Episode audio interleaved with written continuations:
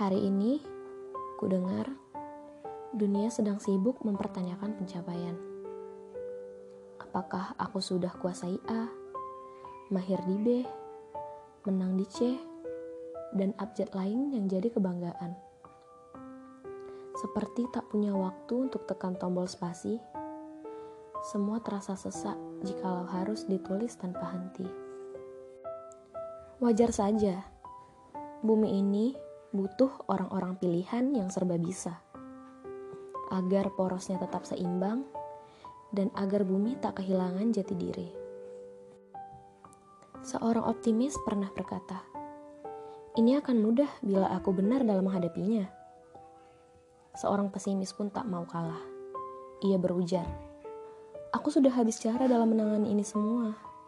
Harusnya berhenti adalah opsi yang tak perlu kutunda hadirnya." Keduanya tentu pernah menjadi bagian dari diriku. Bertengkar hebat sampai aku lupa siapa sebenarnya yang pegang kendali atas aku.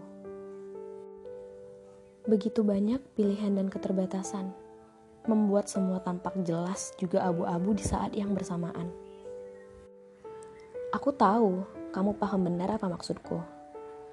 Dan jika titik jatuh itu sudah sampai pada telapak tanganmu, genggam erat dan hempas ia jauh-jauh. Jalan kita masih panjang, makna hidup tak hanya seluas kepalan tangan.